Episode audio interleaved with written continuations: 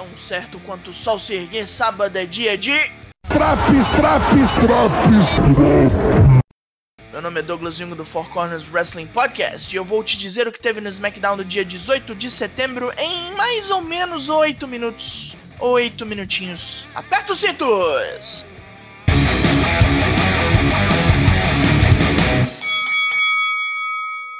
Começa o programa com Dirt Sheet de Mizzy Morrison, que promete trazer fofocas quentes sobre os superstars, focando em Otis e Mandy Rose. Miz relembra os espectadores que usou sua influência para mandar Mandy Rose pro Raw e sugere ao homem do bife que entregue seu contrato Money in the Bank a John Morrison, se ele quiser que isso acabe. Otis e Tucker invadem o ringue para dar um cacete no suposto melhor tag team da história. Miss acaba praticamente seminu com as roupas rasgadas. Bobices. Bobices! No backstage, o pelado Miz recebe um telefonema e sorri malignamente, assegurando Morrison de que seu plano está funcionando. Ring? Ring. Luta 1. Cesaro versus Grand Metalik. Metalik já começa levando nabo. Cesaro domina a luta desde o início. Os outros membros da Lucha House Party, incluindo um Calisto com uma vestimenta que só pode ser explicado como uma tentativa de fazer carreira no samba partido alto, distraem Gran Metalik com conselhos inconvenientes e acabam sendo expulsos do ringside pelo árbitro. Conseguindo uma tímida reação, Gran Metalik então vê qualquer chance de vitória ser desintegrada com o Style Neutralizer de Cesaro. A lenta destruição da Lucha House Party continua. De volta backstage, Jay Uso está confiante de que Roman lutará ao seu lado e que semana passada foi apenas uma falha de comunicação. Contra Corbin e Shimas, eles lutaram como um, como família que são. vai que vai, filhão. É hora do Moment of Bliss, onde Nick Cross revela sua confiança em derrotar Bailey, agora que Sasha Banks está fora do páreo, mesmo com as indiretinhas de Alexa Bliss. Mas quando é hora de Nick questionar a suposta melhor amiga com o Sister Abigail que tomou semana passada, Alexa não consegue explicar o que se passou. E lá vem Ace Evans para encher o saco, dizendo que Nick teve sorte no combate feito ao Way do programa anterior. Ela jamais derrotará Bailey, pois a campeã é realmente sangue ruim. Nick responde suando o nariz no lenço da dama sulista. Briga? Oh, oh, pode crer. Luta 2. Nick Cross contra Lacey Evans. Lacey mostra algumas coisas novas em seu arsenal, tipo um swinging Bronco Buster, mas acaba usando golpes sujos como espirrar álcool em gel na cara de Nick. No fim, isso pouco importa quando a escocesa Beelzebub encaixa um belo combo de tornado DDT com neckbreaker. Mais uma derrota para Lacey Evans, que depois tenta tirar satisfações com Alexa Bliss. Quando Lacey diz que ela devia chamar o Find para ajudá-la, Alexa entra em um misterioso transe, encaixa outro Sister Abigail na loura e parte olhando para o nada. Que bizarro.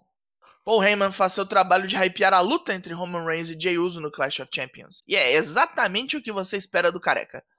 São primos que poderiam ser irmãos e dividiram sucessos e derrotas em todos os campos de suas vidas. Eles comem na mesma mesa, mas no dia do combate só um deles obterá triunfo.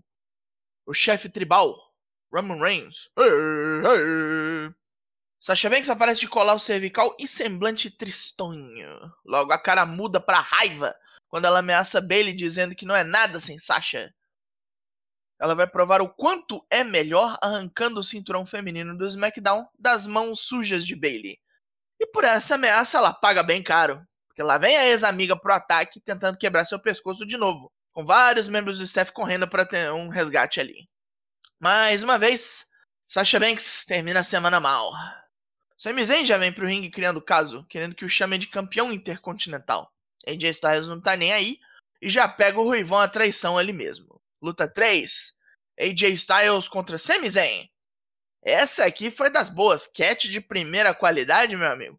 A pancadaria come, com AJ tendo várias vantagens, até Sami encaixar um Blue Thunder Bomb, seguido de um Exploder Suplex no corner. AJ levanta com dificuldade, mas consegue pegar Sami num roll-up safadíssimo e garantir sua vitória. Pós-luta, os dois continuam atracados e são interrompidos por Jeff Hardy, que escaceta ambos na base da escada. Cansado de ser chamado de fraudador e trapaceiro, Jeff desafia os dois para uma Triple Threat Ladder Match no Clash of Champions como Eu falei que vinha! Porra! O plano de Mi se concretiza e Otis será processado pelas agressões feitas contra a duplinha do Hey Hey. Ou Otis entrega seu contrato Money in the Bank ou vai pro tribunal. Tucker faz questão de explicar ao parceiro que ele vai se fuder juridicamente sozinho. Sozinho. Não, não vai ter Tucker aí, não. Bobices. Bobices. Bobices. No backstage, o carro de Shimas está sendo guinchado. Na verdade, é a vingança de Big E, que tenta pegá-lo, mas é impedido pelo mesmo segurança que o sacaneou da última vez. Este profissional, então, é sumariamente destroçado pelo Ezão, que depois de muito bater, enfia ele num para-brisa com belly-to-belly suplex. Depois é depositado no porta-malas. Shimas escapa pro ringue, onde lá Roman Reigns pede o microfone e declara: a WWE é dele, é seu quintal, sua ilha. Quem quiser um pedacinho dessa terra vai ter que tomar a força. Luta 4: Roman Reigns e Jey Uso contra King Corbin e Shimas. Samoan Street Fight. Cadeiras e mesas destruídas para o deleite do público virtual do Thunderdome. Sobrou para todo mundo. Roman finalmente é ameaçado pela primeira vez desde que voltou. Jay e Roman só se entendem no fim dessa zona, com Jay usando o título universal como arma, seguido de uma combinação de Spear e Uso Splash para matar o reizinho de porra nenhuma. Jay comemora como se já tivesse ganho o cinturão e abraça o primo. Um longo abraço que parece reafirmar a amizade real entre eles. Mas Roman olha para Jay com um intento maligno logo depois. Pô, qual é? Nem um soquinho? Porra, velho. tá, tá, vamos analisar. Ó. Pontos positivos. A luta de rua Samuano e o AJ contra o Sammy foram a melhor coisa exibida no programa. Como eu sempre digo, porrada de qualidade tá tendo. Agora, pontos negativos. Fazer brincadeira com álcool em gel é sacanagem, né?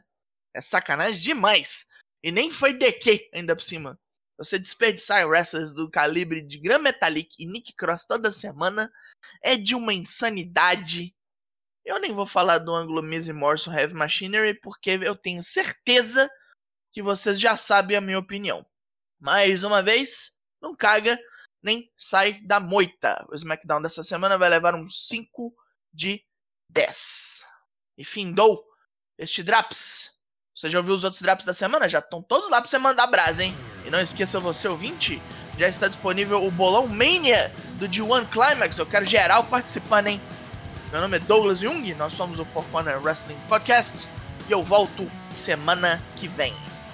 Logo mais tem mais e até!